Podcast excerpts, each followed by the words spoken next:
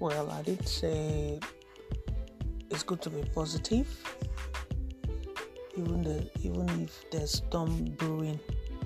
At the end, there's always a rainbow.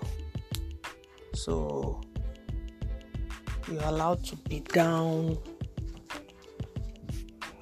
You're allowed to be sad, but the ability to raise yourself, dust up yourself, and be happy shows the power you have on thinking positive.